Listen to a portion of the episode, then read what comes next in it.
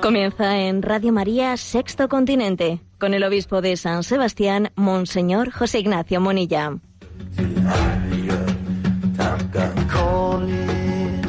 Surrender. Still won't feel like defeat.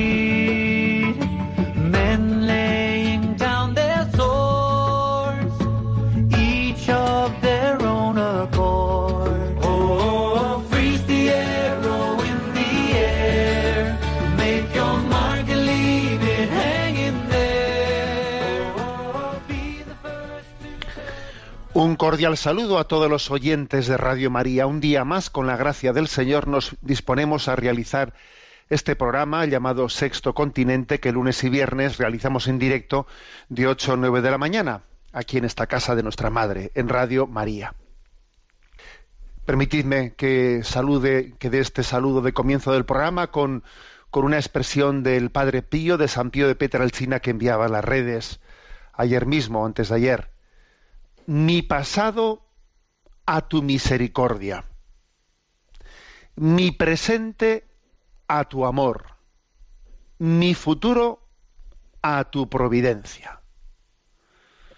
Eh, Nuestro pasado, que a veces nos pesa tanto, lo encomendamos a la misericordia de Dios. El futuro, a veces nos agobia, nos asusta, lo confiamos a la providencia. Y solo nos reservamos este momento presente, el hoy, el aquí y el ahora, y lo vivimos en intensidad de amor, en la caridad de Cristo.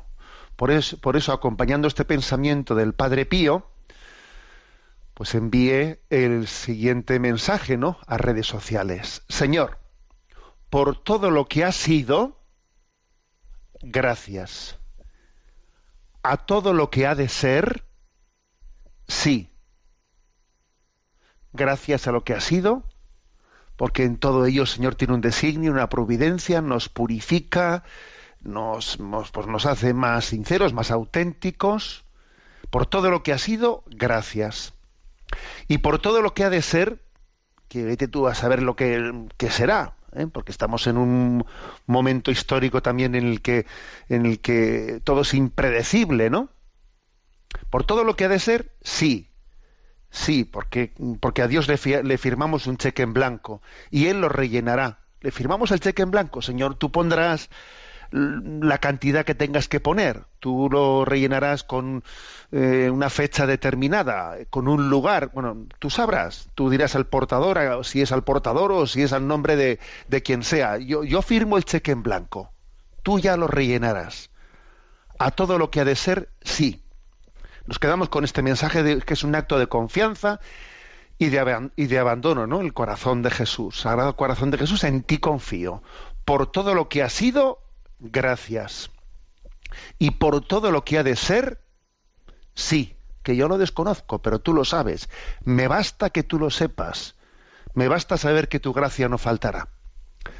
Este es el mensaje de inicio del programa en Sexto Continente, un programa que tiene también una interacción con vosotros en redes sociales, tanto en Instagram como en Twitter con la, con la cuenta arroba obispo munilla, en Facebook con la página que lleva mi nombre personal de José Ignacio Munilla, decir que hay una página multimedia en ticonfío.org en la que pues un grupo de voluntarios a los que tengo que agradecer muchísimo, ¿no? Pues ahí pues se ponen todos los recursos a vuestra disposición con buscadores, con cosas y bueno, pues ahí lo tenéis todo a vuestra disposición. Los programas anteriores de Sexto Continente este, se, guardan en el podcast de Radio María y también pues en este canal de iVox que se llama Sexto Continente. Bueno, ¿qué, ¿con qué tema voy a abrir el programa de hoy? Estaba el viernes por la noche delante del ordenador aquí en el despacho trabajando y delante de la pantalla, que me metemos más horas delante del ordenador, madre mía. Y en eso que entra mi madre por la puerta, entra mi madre y me dice, ven, ven, ven, ven, que tienes que ver una cosa en televisión. Bueno, me levanto, voy, hoy delante de la televisión, era, pues no sé si sería, eh, ya era tarde noche, ¿eh? y entonces había allí un programa, un reportaje en la cadena de la Sexta, en televisión, sobre el tema de las inmatriculaciones, ¿no? Bueno, estuve un rato, la verdad es que no tuve paciencia de estar hasta el final, ¿no? Pero bueno, estuve un rato viendo, viendo el panorama y dije, vaya ejercicio de manipulación de la opinión pública. Vamos, me quedé perplejo. Vamos, no es que no lo supiese, ¿eh? porque vamos a ser claros, a estas alturas ya hay ciertas cosas que sabemos, ¿no? Pero claro, tener, hacer el ejercicio ahí de, de estar un rato viéndolo y viendo allí cómo está, dale que te pego, ¿no? Con las inmatriculaciones y cómo la, la, la iglesia roba, se está haciendo, ¿no? Se ha hecho con así por las buenas, por la jeta, por la cara, con unas propiedades que ha robado al pueblo, que ha robado al pueblo, ¿no? Es increíble, ¿no? Bueno, incluso hubo, hubo entre todas las cosas ¿no? que estaban allí, dale que te pego diciéndose pues que los templos no pagan el IBI, no pagan el IBI. Claro, no, en ningún momento se les ocurrió decir que, que tampoco los partidos políticos y todas sus sedes eh, tampoco pagan el IBI, ¿no? Eso, por supuesto, como iban a decirlo, ¿no? Pero bueno, venga a manipular la, la opinión pública, ¿no?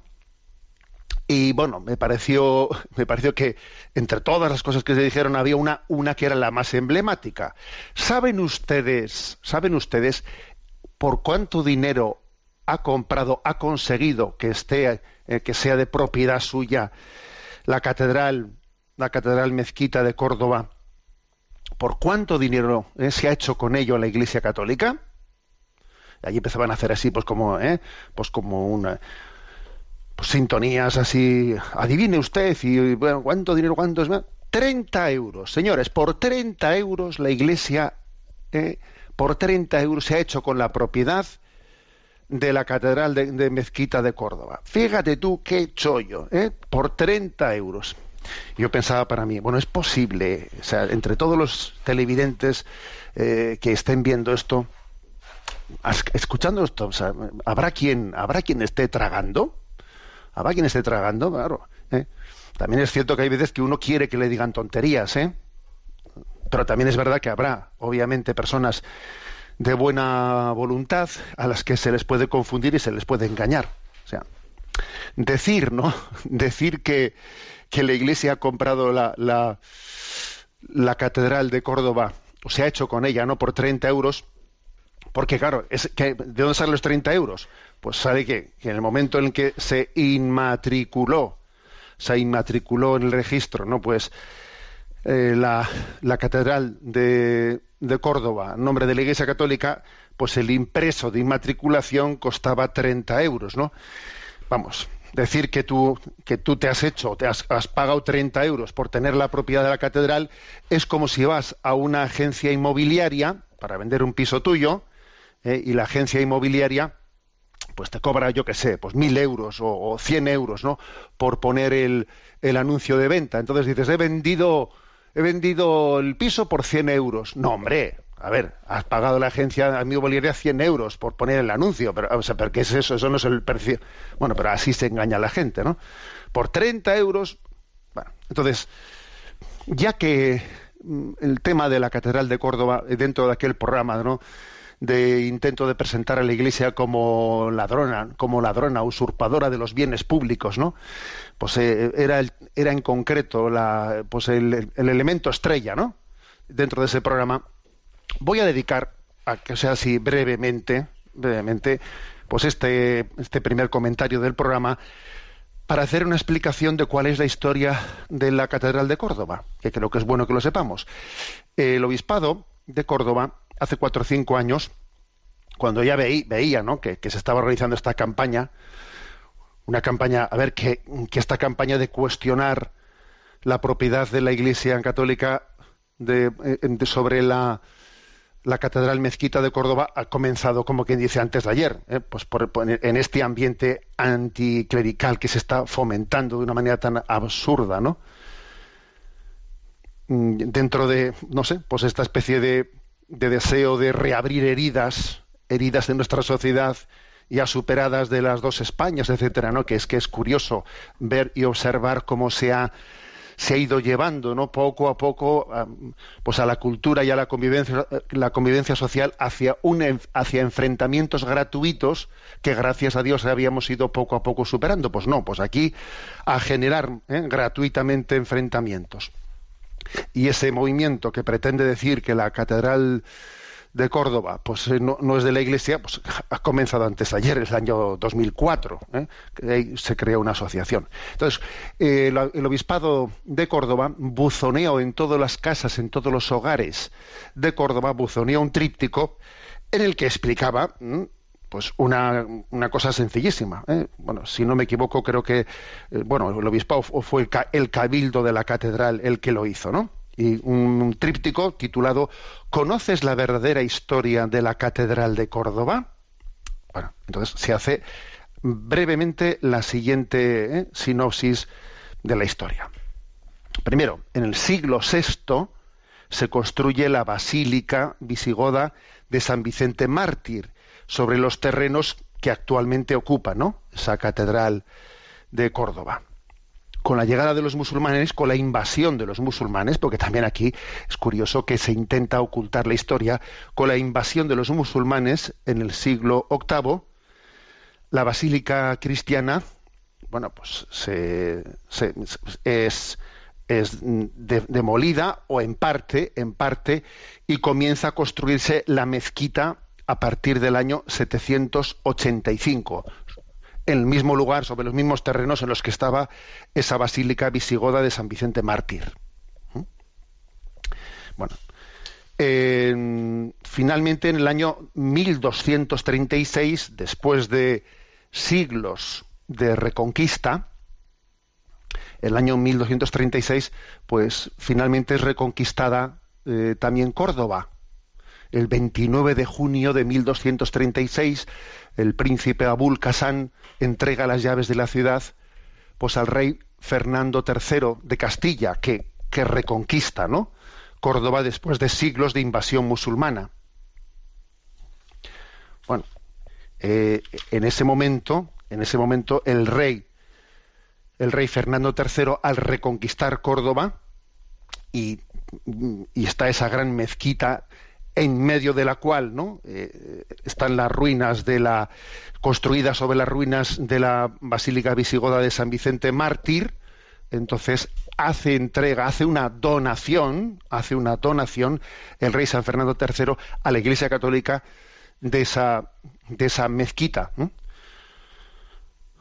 eso eso es en el año 1236 eh, tres años más tarde se consagra eh, se consagra esa eh, se, se ha de nuevo un poco en medio se decide no demolerla se decide no demoler esa mezquita a diferencia de lo que los musulmanes hicieron cuando vinieron que destruyeron no destruyeron lo que era entonces pues la, la basílica cristiana visigoda pues la Iglesia Católica decide no destruir esa mezquita, sino en medio de ella volver, ¿eh? o sea, en, el centro de ella volver de nuevo pues a consagrarla como catedral. ¿eh? Y a partir de entonces hacen las obras pertinentes, a partir de entonces el templo se convierte en catedral y cambia su nombre oficial a Catedral de Santa María. ¿eh? Esto es en el año 1239, tres años después de la reconquista de Córdoba, cuando el rey le entrega, le hace donación terminada esa reconquista de ese lugar a la Iglesia Católica. Bueno, y luego la historia está llena, llena de, pues, de sucesos, etcétera, eh, que, corroboran el hecho de que nadie ha puesto en cuestión. ¿eh? En 770 años, vamos, nadie se le ha ocurrido poner en cuestión pues que, esa catedral sea propiedad de la Iglesia Católica. Vamos, en 770 años. Eh, estamos, hay montones de, bueno, pues de de acontecimientos históricos. Por ejemplo, ¿eh?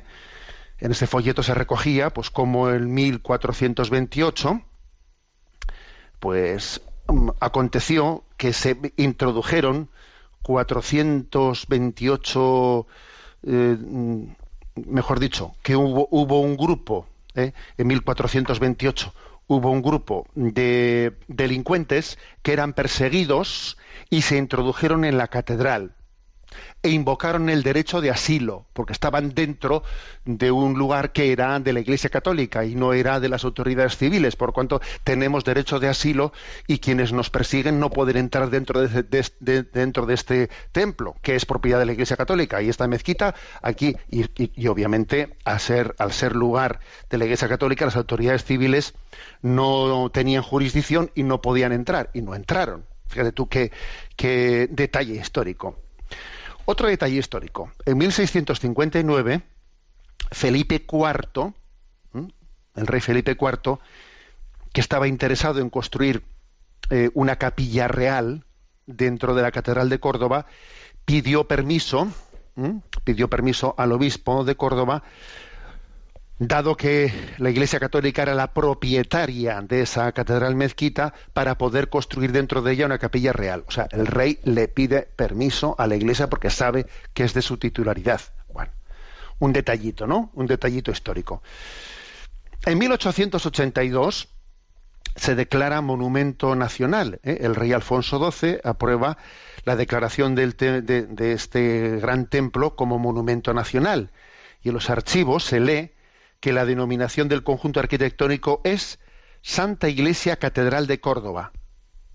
Que por cierto, durante siglos el término mezquita no se utilizó, porque era Santa Iglesia Catedral de Córdoba. Será posteriormente, a raíz del ambiente del romanticismo a finales del siglo XIX, cuando de manera popular comienza a emplearse el término la mezquita, la de Córdoba. Bueno, que la Iglesia Católica no tiene inconveniente no tiene inconveniente en que popularmente se diga la iglesia, la catedral mezquita, bueno, no tiene inconveniente, pero el nombre oficial, ¿no?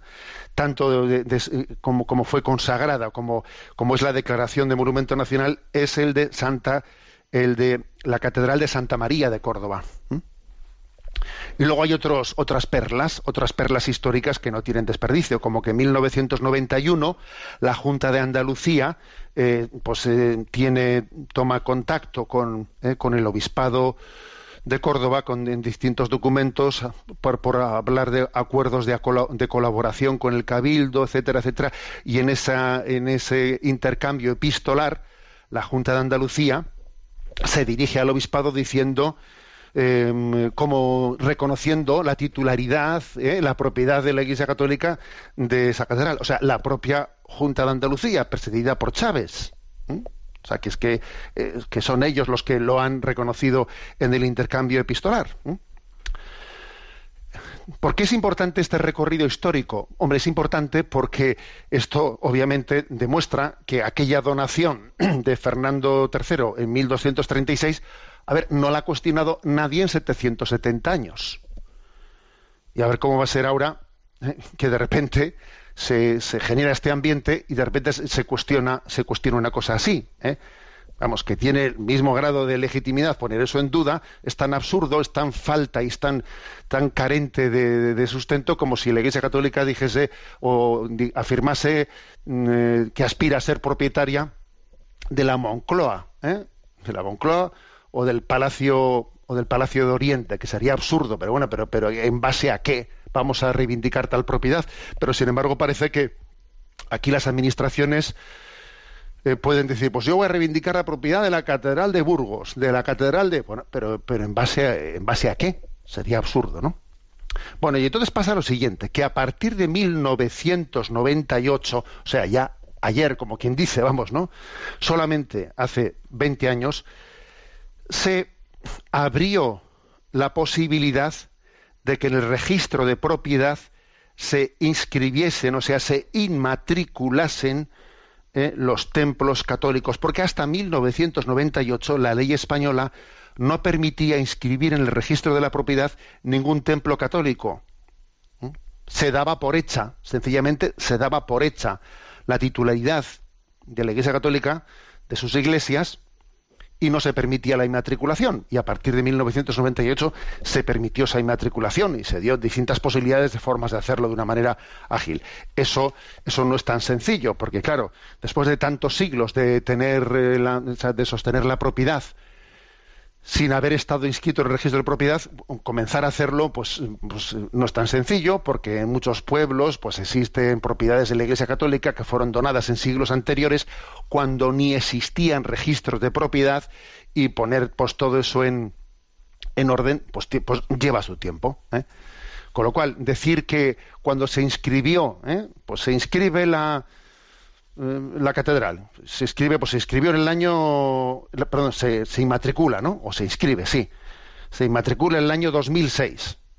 Y claro, y cuando se hizo esa inmatriculación, pues se hizo, bueno, pues en un, como se hacen estas cosas, ¿no? Pues se hace siempre, pues eh, en base a una, a un determinado, pues, protocolo, ¿eh? con eh, que, tenía pues una, una instancia eh, con la que se pagaba 30 euros por hacerlo. Y entonces ahora vamos al programa de la sexta eh, y te dice, señores, la Iglesia Católica se ha hecho, ha comparado por 30 euros, le ha costado 30 euros la Catedral de Córdoba. Toma ya. Afirmación hecha así por las buenas, pues en plena hora de máxima audiencia televisiva.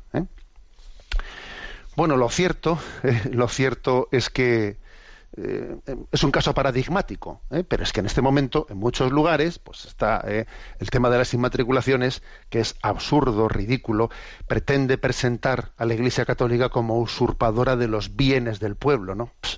eso suena, pues eso, pues como cuando se decía eh, pues que eh, pues eso pues que en las iglesias se guardaban armas y, todo tipo de afirmaciones sencillamente ridículas intentando generar pues desasosiego social no bueno creo que esta explicación era era de rigor. Hay que decir que las posibilidades jurídicas eh, jurídicas mm, de que se de que se, pueda haber una sentencia contraria a la propiedad de la Iglesia sobre la Catedral de Córdoba o otras catedrales, las posibilidades jurídicas son cero, o sea, cero, es imposible.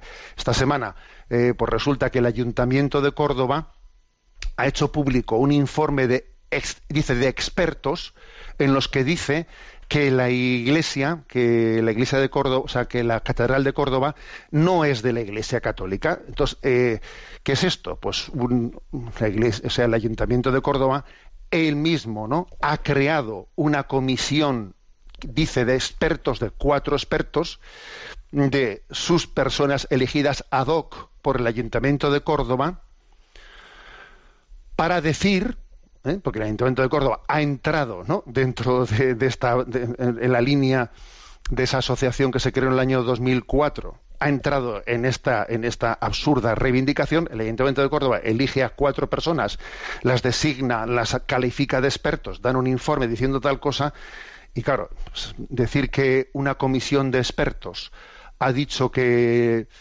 que la mezquita, la catedral mezquita de Córdoba mm, no es de la Iglesia Católica, pues es, es sencillamente buscar un rato en el telediario, es buscar un rato en el telediario gratuitamente, no es otra cosa. ¿eh? Y hacen un informe sin ninguna sin ningún fundamento jurídico, un informe meramente ideológico, porque el pueblo, el pueblo, es decir, ignorando ignorando pues todos todas las, los pronunciamientos legales que ha existido, porque han existido pronunciamientos legales. ¿eh? Ya en el año 2015, 2015, pues hubo eh, una un decreto, o sea, una sentencia del, del juzgado de instrucción número 6 de Córdoba en el que rechazó completamente la petición que hizo Izquierda Unida, Anguita, etcétera, y algunas personas que, que, pusieron en cuestión tal cosa. ¿eh? Entonces las posibilidades, y también ha habido pronunciamientos, por, por cierto, pronunciamientos de ámbito, de ámbito europeo. O sea, es decir, a ver, las posibilidades de que se cuestione la propiedad de la Iglesia Católica o que se diga que es una propiedad de administración pública mm, en, ámbito en ámbito judicial son nulas. O sea, haría falta que nuestro país dejase de ser un Estado de derecho para que tal cosa se aconteciese. Pero, mientras tanto, revolvemos a la opinión pública, que da la impresión de que es de lo que se trata. Da la impresión de que es de lo que se trata. O quizás también que existe no sé, ciertos celos o envidia de ver cómo se administran se administran mm, pues esas, esas propiedades de la Iglesia, porque por ejemplo la catedral de Córdoba, la catedral mexicana de Córdoba, tiene, unas tiene unos dos millones de personas que la visitan anualmente y con esos ingresos, con esos ingresos se hace una gran obra social. Más o menos un tercio de esos ingresos, pues los llevan los 100 trabajadores que tiene ¿eh? la catedral mezquita para atender a esos dos millones de personas. Otro tercio, ¿eh? otro tercio lo lleva la propia conservación, porque claro, mantener un monumento nacional como ese supone un gran presupuesto, ¿no? Otro tercio se lo lleva el mantenimiento y el, y el otro tercio lo lleva, pues, muchísimas obras de caridad y muchísimas obras sociales, pues que, que el Cabildo Catedral de, Córdoba lleva adelante gracias a que la Iglesia es la que gestiona, eh, pues bueno, no, la, que gestiona no, es la titular de, esa catedral. Y gracias a lo que es, lleva pues, pues muchísimas obras sociales, ¿no?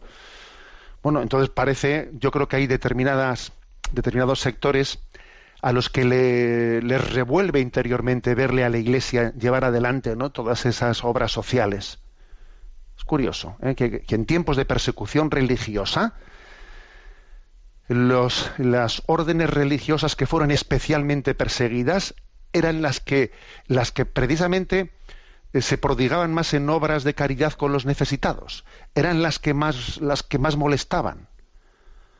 Porque ¿eh? en, ese, en esos parámetros anti, anticatólicos y anticlericales, pues les gustaría, les gustaría que no hubiese una iglesia aliada de los pobres y aliada, claro, y entonces especialmente se ataca, ¿eh? se ataca como es en este caso a la Catedral de Córdoba, porque precisamente es desde esta institución desde la que se está haciendo grandísimas obras sociales en favor de los más necesitados. ¿eh? Y parece que eso molesta especialmente. Anda que si la Catedral de Córdoba pasase a ser ¿eh? propiedad de, del Estado, para rato iba, ¿eh? iban, todas las entradas que se generasen, para rato iban a tener ese, destino social y de caridad. Pasarían sencillamente a formar parte, ya, nos imaginamos, ¿no? Pues del erario público y punto. Bueno, pues estuve un rato, como os digo, viendo la televisión y dije, bueno, ya tengo bastante. Voy de nuevo al despacho eh, porque, porque, bueno, te llama la atención, ¿no? Pues cómo se puede ir engañando la opinión pública de esta manera. No se habló obviamente únicamente en ese programa de la Catedral de Córdoba, pero entre todos, ¿eh? entre todo el repaso que se hizo ahí, pues parece que fue la perla, ¿eh? la perla principal en la que se centró el programa. Bueno, tenemos nuestro momento de, de descanso musical al pie del tabernáculo de Gesed. Lo escuchamos.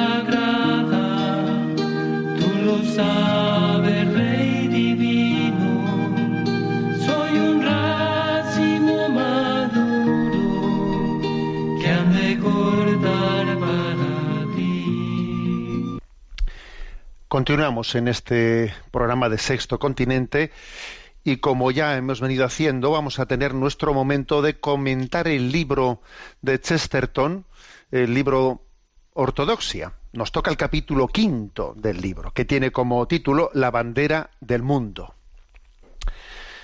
Los que os estáis incorporando ahora después de este periodo vacacional, pues vais a encontrar fácilmente en, programas anteriores ¿eh?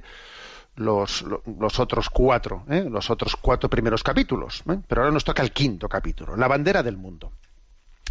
¿De qué habla aquí Chesterton? Bueno, pues habla de dos supuestas posiciones de partida que son un gran, eh, un gran eh, error, un profundo error, diciendo que hay optimistas y hay pesimistas, ¿no? Entonces, ¿tú qué eres, optimista o pesimista? Y parece que se plantea como que eh, pues el mundo o el pensamiento del mundo te quiere encajar en, un, en uno de los dos bandos. ¿Tú que eres optimista? Pues venga. ¿Tú que eres eh, pesimista? Y obviamente Chesterton dice es un, prof- es un profundo error de alternativa, ¿no? Bueno, optimista el que todo lo encuentra, ¿eh? se plantea así, ¿no? El que todo lo encuentra bien y pesimista el que todo lo ve mal, ¿no? Y dice Chesterton, con su habitual agudeza, dice, llegué a la conclusión de que el optimista creía bueno a todos menos al pesimista y que el pesimista todo lo creía malo excepto a sí mismo, que a sí mismo se cree muy bueno, ¿sabes? ¿Eh? Llega un poco a esa, a esa conclusión Chesterton. Bueno, entonces dice, a ver, lo de, lo de ser pesimista y ser optimista con, con respecto a cómo ves el mundo, dice, en el fondo es un timo. En el fondo, ser optimista o ser pesimista no es tanto dos visiones del mundo diferentes, sino que son, es un retrato interior.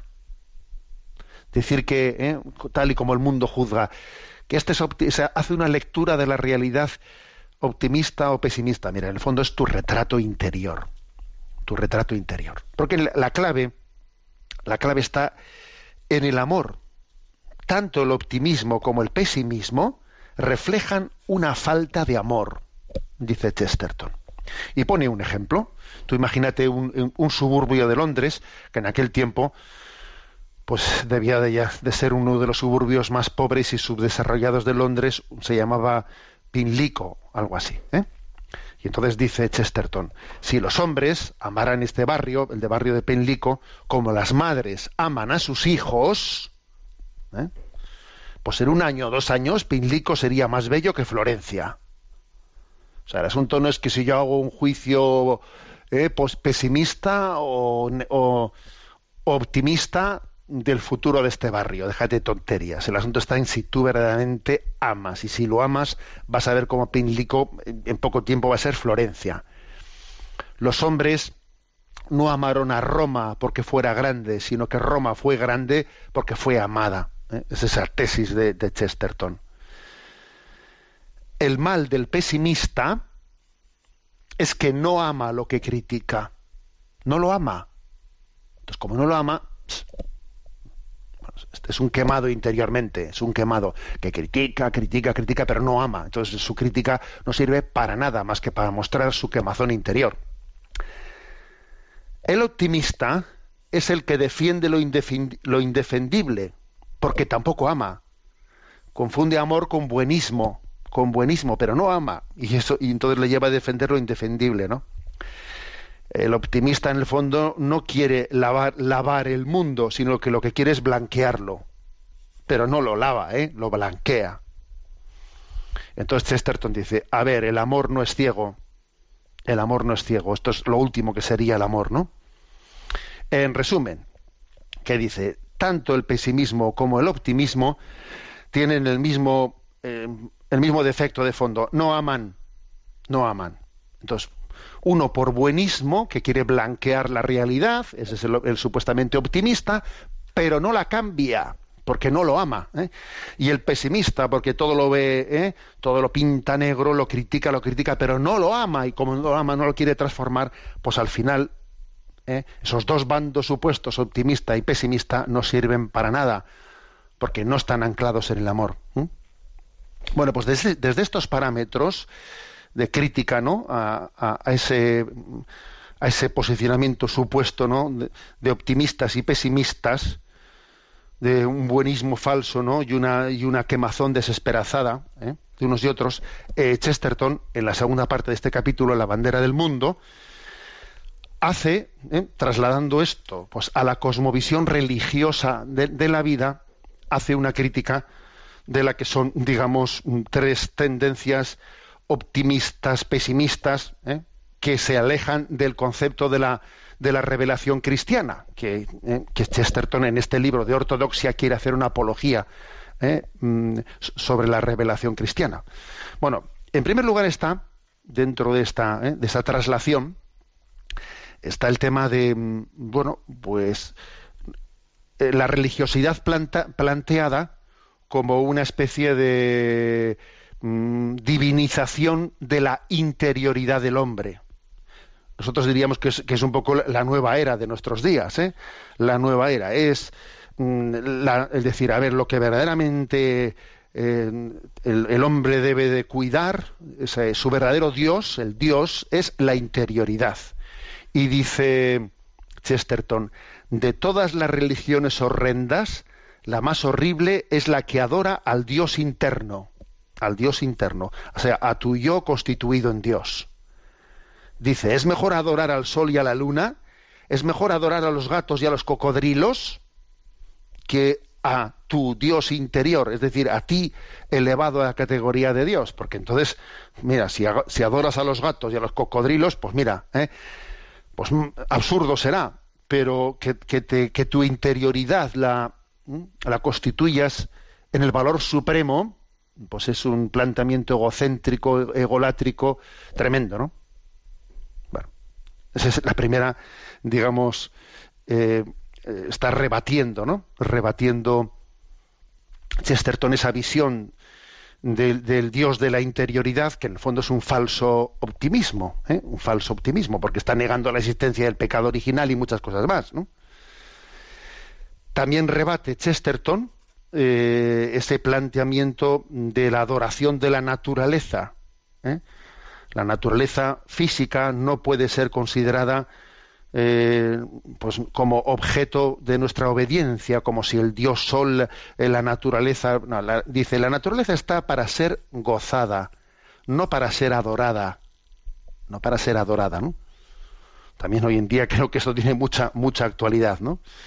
Dice él, entre otras cosas, porque si hacemos de la tierra, de la naturaleza, nuestro Dios, acabaríamos imitando todas sus crueldades, porque obviamente en la naturaleza hay muchas crueldades, el pez grande se come al pez chico, etcétera, ¿no? Y la teoría de que todo lo natural es bueno se convierte en una orgía de todo lo que es malo, ¿eh? Luego también critica ese falso optimismo, ese falso optimismo de, de la naturaleza como todo lo bueno, ¿no? Bueno, y finalmente también, eh, en este capítulo quinto, Chesterton critica también eh, la concepción panteísta, la concepción panteísta de que todo, de que todo es Dios, ¿no? De que todo, porque que no distingue entre el creador y la criatura. Y, tal cosa es absurda, ¿no? Él, él dice que la concepción de la creación es una concepción en la que se distingue el creador de la criatura. Y dice él, una mujer al tener un hijo, tiene un hijo, pero cuando lo da a luz, en cierto sentido pierde el hijo, porque toda creación es una separación. un nacimiento es también una separación, tan solemne como, como es la muerte. ¿eh? Damos a luz un hijo y de alguna manera, bueno, pues ya se separa de nosotros. ¿eh? Algo así ocurre también en la creación. El panteísmo es absurdo porque, eh, claro, cuando Dios crea el mundo, el mundo sigue dependiendo de Dios, pero tiene, pero tiene su autonomía, tiene su separación de Dios. Luego el panteísmo es absurdo porque confunde el creador con la criatura. Bueno, entonces digamos que, que Chesterton eh, está queriendo, eh, está queriendo subrayar el por qué él cree, pues frente al panteísmo, que dice que todo es Dios, frente a la adoración de la naturaleza, que dice que la, naturaleza es Dios, frente a, ese, a, esa tendencia interiorista en la que dice que Dios es mi yo, mi interioridad, no esa búsqueda, eh, frente a esas falsas concepciones, ¿por qué cree en un Dios trascendente que nos ha creado, que nos ha creado de la nada, y en un Dios trascendente que ha decidido revelarse, vista la herida del hombre, vista su pecado y su necesidad de redención? Hasta aquí este capítulo quinto ¿no? de, de, Chesterton, de, perdón, del libro de ortodoxia de Chesterton. Bien, y tenemos nuestro, nuestro rincón del DOCAT. En el DOCAT nos toca, hoy vamos a empalmar dos números porque son muy similares. Nos toca el punto 81 y 82. ¿Por qué muchas personas desean que se les ayude a suicidarse? Dice el punto 81. El ser humano teme los grandes dolores, sobre todo le asalta el miedo a necesitar del cuidado del otro. Hoy en día podemos enfrentarnos a este temor con buenos cuidados, con un completo acompañamiento en la muerte o con la medicina paliativa y centros especializados. La experiencia demuestra que muchos de los pacientes desisten en sus deseos de morir en el momento que descubren las posibilidades de la medicina del dolor o del acompañamiento en la muerte. Asistir durante la muerte, y no para causar la muerte, puede conllevar la renuncia a terapias o conducir al paciente con medios analgésicos y sedantes hacia un estado de dolor soportable. Esto sirve también para aquellos casos en que se reduzca el tiempo de, la, vida presente. Y dice el punto, y dice el DOCAT 82, ¿Por qué el ser humano tiene miedo o necesita de cuidados? Se trata de la preocupación de tener que depender de los demás. Existe el temor a la dependencia o la soledad. De estas preocupaciones se ocupan, sin embargo, los centros específicos para enfermos terminales. Precisamente en la última fase de la vida del hombre hay que crear un espacio en el que se pueda asumir la propia muerte con el amor y con la compañía de los demás. En sus últimos días y semanas el ser humano nada necesita más que la asistencia espiritual. Bueno, estos dos puntos, el 81 y el 82, eh, hablan, reflejan mm, lo que es el temor, la situación de temor que tenemos ante la muerte. Tememos, tenemos miedo, tenemos miedo. Y detrás de la eutanasia muchas veces se esconde ese miedo. Que por cierto, ¿eh? la eutanasia suele ser ideológicamente mucha, mucho más reivindicada por los que no tienen la muerte eh, inminente, sino por los que teóricamente se plantean, se plantean cómo actuaría yo si tuviese una enfermedad grave. Estos son este, este, tipo, eh, digamos, de, de, suele ser el punto de partida en el que se reivindica la eutanasia y no tanto de los que están en esa situación, ¿eh? Que cuando uno llega a esa situación se deja de ese tipo de historias y lo que hace es centrarse en ver cómo, cómo yo abordo esta situación, ¿no? Suele ser más hipotética, porque a mí no me gustaría, no me, o sea, suele ser el temor a lo desconocido, el temor a lo futuro, ¿no? El que teme sufrir sufre de temor. La verdad es que esto, esto es una de las razones por las cuales eh, se plantea ¿no? esa reivindicación de la eutanasia, por un miedo, por un miedo a lo que en este momento no es y podría ser. ¿eh? La clave está en vivir el momento presente. ¿eh? Hemos comenzado también en el programa de hoy con esa, con esa expresión de, de San Pío de Petralcina. ¿eh? El pasado lo arrojo a su misericordia. El futuro lo confío a su providencia y me quedo con el momento presente para amar. Detrás de la eutanasia muchas veces hay una especie de miedo al futuro, miedo al sufrir. A ver, cuando llegue el momento lo afrontaremos. ¿eh? Afrontaremos. También a veces se esconde detrás de, esa especie de planteamiento de petición de, o de reivindicación de eutanasia el no querer ser una carga para los demás. No querer ser una carga que, muchas veces detrás de ese no querer ser una carga se puede esconder una falsa humildad. La falsa humildad de, propia de quien, a ver, es que en, su vida ha sido muy activo, siempre está haciendo cosas por los demás, no quiere ser un estorbo para nadie, eh, los demás tienen su vida, yo no quiero cambiar la vida de los demás. Nos cuesta mucho dejarnos querer y nos cuesta entender que la cumbre del amor a veces no es servir a los demás, sino dejarte querer, dejarte cuidar. Acordaros de aquel pasaje del Evangelio que dice, Pedro, cuando eras joven tú mismo te ceñías e ibas a donde querías, pero cuando seas viejo, otro te ceñirá y te llevará donde no quieras. Es decir, a ver, a veces el, hace falta mucha mayor madurez en el amor, para dejarse llevar que para ser tú el que de alguna manera pues eh, gestiones la vida, ¿no? Dejarse cuidar muchas veces es la cumbre del acto de amor, la cumbre de, la confianza y del abandono. ¿eh? Esto esto es importante, ¿no?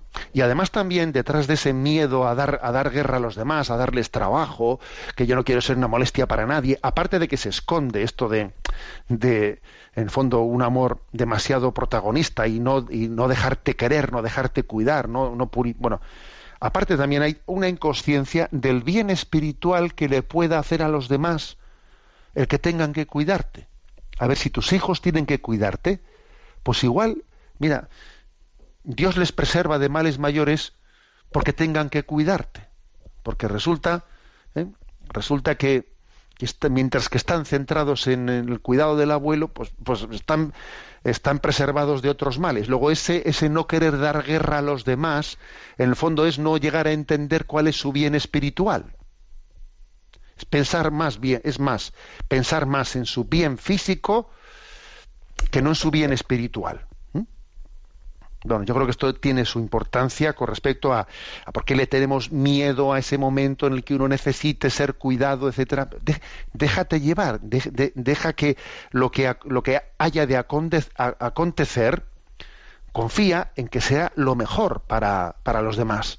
Ay, es que si no me valgo por mí mismo, pues, pues vas a ver tú que si no te vales por ti mismo, Dios hará de eso la circunstancia de extraer un bien también, extraer eh, un acto de caridad desde el corazón de los demás. ¿eh? O sea, confía que no eres tú el que lleva los, las riendas de, esta vida, ¿no? Bien, estas reflexiones que hago no quitan, no quitan para lo que también añade, en segundo lugar, estos dos puntos, el 81 y 82, que obviamente el tema de la medicina, de, los cuidados paliativos, etcétera, es muy importante y es muy importante. Eh, pues el entorno, el entorno del que alguien se ha acompañado, porque esa asistencia espiritual, esa asistencia familiar, esa asistencia médica, lógicamente ayuda muchísimo a vivir con serenidad, con serenidad, pues esa, ¿eh? esa lucha, esa lucha interior que tenemos, que tenemos dentro de nosotros de ese acto de confianza. ¿eh? Bueno, lo dejamos aquí y aunque sea brevemente, pues también vamos a tener el momento de atender algunas de las eh, preguntas que nos hayan hecho los oyentes. Sabéis que hay un correo electrónico que se llama sextocontinente al que podéis hacer mm, llegar vuestras, eh, vuestras llamadas. Y a Rocío, que la tenemos en la, en la emisora, pues le vamos a pedir que nos, nos la vaya presentando. Buenos días. Muy buenos días, monseñor. Adelante. Empezamos con Ruperto de Huelva, que nos pregunta, me ha llamado la atención el mensaje que envió a redes el 13 de septiembre. Todos nacen como originales, pero muchos mueren como fotocopias. Me gustaría que lo explicase un poco más. Bueno, lo primero, que esta frase de que todos nacen como originales, pero muchos mueren como fotocopias, es de Carlo Acutis, eh, que merece la pena conocer. Es un chico de, que falleció en el año 2006 con 15 años, con 15 añitos, ¿eh? en Milán. Eh, un chico que ha sido declarado venerable, venerable recientemente, ¿no? Un chico, no sé, que es un modelo de santidad, pues para adolescentes y para jóvenes que es una que es una maravilla, ¿eh? Bueno, y entonces este chico, algunos incluso, porque como, como ha sido, eh, pues él fue, pues, pues aficionado de, de YouTube, y de otros medios de las redes sociales. Algunos dicen que podría ser pues eh, el momento en que fuese beatificado o canonizado, pues podía ser patrón también de las nuevas tecnologías. Un chico de, bueno, pues de 15 años, ¿no? Que, que vivió la Eucaristía especialmente, pues con una intensidad, mm, con una intensidad en la que él, de ella extraía la, llamada, pues al servicio caritativo y de entrega a los demás. Bueno, este es Carlo Acutis, ¿eh? fallecido en el año 2006 con 15 años. Bueno, pues él, él tiene esta, esta expresión, ¿no? Todos nacen como originales, pero muchos mueren como fotocopias. Dicho por un, ¿eh? por un joven de esa edad, pues la verdad es que dice uno, ¿qué, qué, se esconde detrás de esa frase? Bueno, pues se, se esconde la percepción de un joven, de un adolescente, que se da cuenta de que existe una, un influjo de la cultura eh, en el que pues es como un gran rodillo, como un gran rodillo en el que nos lleva a pensar, nos lleva a actuar, nos lleva a vestir, a tener gustos, mm, gustos de todo, de todo estilo, eh, de modas, etcétera, en la que nos hace a todos bajo el mismo estereotipo. ¿eh? Es como un rodillo en el que todos ahí pasamos y nos hacemos iguales, igualitos, ¿no? Y él dice, claro, un joven, a un joven le gusta la autenticidad, ¿eh? le gusta la autenticidad y se da cuenta de que como precisamente dime de qué presume y te, diré de qué careces, que detrás de ese yo soy libre para hacer lo que quieras, detrás de esa reivindicación de libertad muchas veces esconde lo contrario, o sea, una cultura que, me, pasa como un rodillo, ¿eh? como un rodillo, y, y hace de todos, nos hace pues fotocopias. Todos nacen como originales, pero muchos mueren como fotocopias. Dios tiene para cada uno de nosotros un plan específico, personal, irreemplazable, irreemplazable. Ser santo no es ser como el de al lado. O sea, no, tú te puedes inspirar, o sea, tú puedes mirar a los santos, pero no para imitarles a ellos, porque Dios tiene un, Dios tiene un plan especial para ti eres original, Dios te ha creado como si no hubiese, ¿eh? o sea, con, con, un, con, un, amor tan personal que se distingue ¿eh? del resto de los miles de millones de personas que hay en el mundo. Tú eres original, eres único e irrepetible para Dios. Y es este mundo el que pretende, ¿no? Pues hacer de ti una fotocopia, una fotocopia de esa cultura que se impone a los demás. Bueno, adelante con la siguiente pregunta. Mónica, por cierto, ¿qué, te cambió de nombre? No pasa nada. adelante, Mónica. Nos dice Masiel desde Cuenca. Eh, ¿No se ha contradicho usted al enviar un mensaje a redes sociales denunciando la blasfemia de la responsable de Podemos en Andalucía, al tiempo que envió también otro mensaje a redes juzgando positivamente la carta pública de Pablo Iglesias y de Irene Montero? A ver, yo creo que no me he contradicho.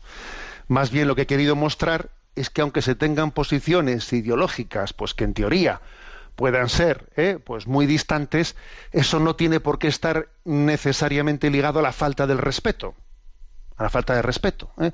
porque cuando ya sabéis que Pablo Iglesias e Irene Montero pues tuvieron eh, dos tuvieron un parto prematuro, eh, pues que sus, creo que eran gemelos o, mellizos, no estoy seguro, los niños estuvieron mucho tiempo en la incubadora y con un riesgo grande de, no salir adelante, no salir adelante, y claro, pues tuvieron una experiencia, una experiencia de sufrimiento pues muy grande, ¿no? Y cuando esas cosas ocurren, pues la sensibilidad, la sensibilidad es curtida, es curtida, y cuando finalmente pues los niños ya se les ha dado de alta y han ido a casa, etcétera, pues publicaron una carta una carta que era muy hermosa, que era muy hermosa, ¿no? Y especialmente había un párrafo en ella, que lo voy a leer, dice, somos ateos, pero explicaremos a nuestros hijos que nuestros amigos creyentes rezaron por ellos. Nos consta que la Virgen del Tránsito, Santa Rosa de Viterbo y Santa María Liberatrice fueron interpeladas y nunca se sabe. Hay pocos gestos de amor y de amistad más hermosos. Enseñaremos a nuestros hijos que sean siempre respetuosos con el que piensa distinto, porque la humanidad, la decencia y la amistad no son el patrimonio exclusivo de ninguna causa. A mí me pareció hermosísimo, ¿no? Pues que ellos, que dice, nosotros somos ateos, pero que ha habido gente que ha rezado por nuestros niños, y claro, yo envié este, este mensaje a redes destacando estas palabras y diciendo, cuando en la vida hay sufrimiento, se pisa un terreno sagrado en el que el corazón es sensible. Claro, comparar esto con lo que ha hecho el Willy Toledo, ahí blasfemando ¿no? pues en, esa, en, ese alarde de, de, de, falta de respeto hacia los demás, y la otra tuiteando blasfemias, porque confundiendo la libertad de expresión con no sé qué, ¿eh? pues obviamente yo lo que quería destacar es que se puede pensar distinto, pero sin, sin faltar al respeto de nadie, porque creo que en, el fondo esa actitud de, de quienes han reivindicado la blasfemia, yo envié eh, pues, un mensaje diciendo si la blasfemia es libertad de expresión, pues entonces la corrupción es economía de mercado. A ver, es absurdo. ¿eh? Y en esa especie de recurso a ofender a los demás, para decir tengo libertad de expresión, mira, eso en el fondo es un retrato de tu quemazón interior. Porque cuando uno no está bien consigo mismo, necesita ofender a los demás. Eh, y es la quemazón interior la que explica ¿no? esa especie de alarde, de alarde de ofensa a los sentimientos religiosos de los demás. Por eso yo no veo que haya contradicción ¿eh? entre destacar una cosa y destacar la otra. Tenemos el tiempo cumplido. La bendición de Dios Todopoderoso, Padre, Hijo y Espíritu Santo, descienda sobre vosotros. Alabado sea Jesucristo. Oh. Oh, be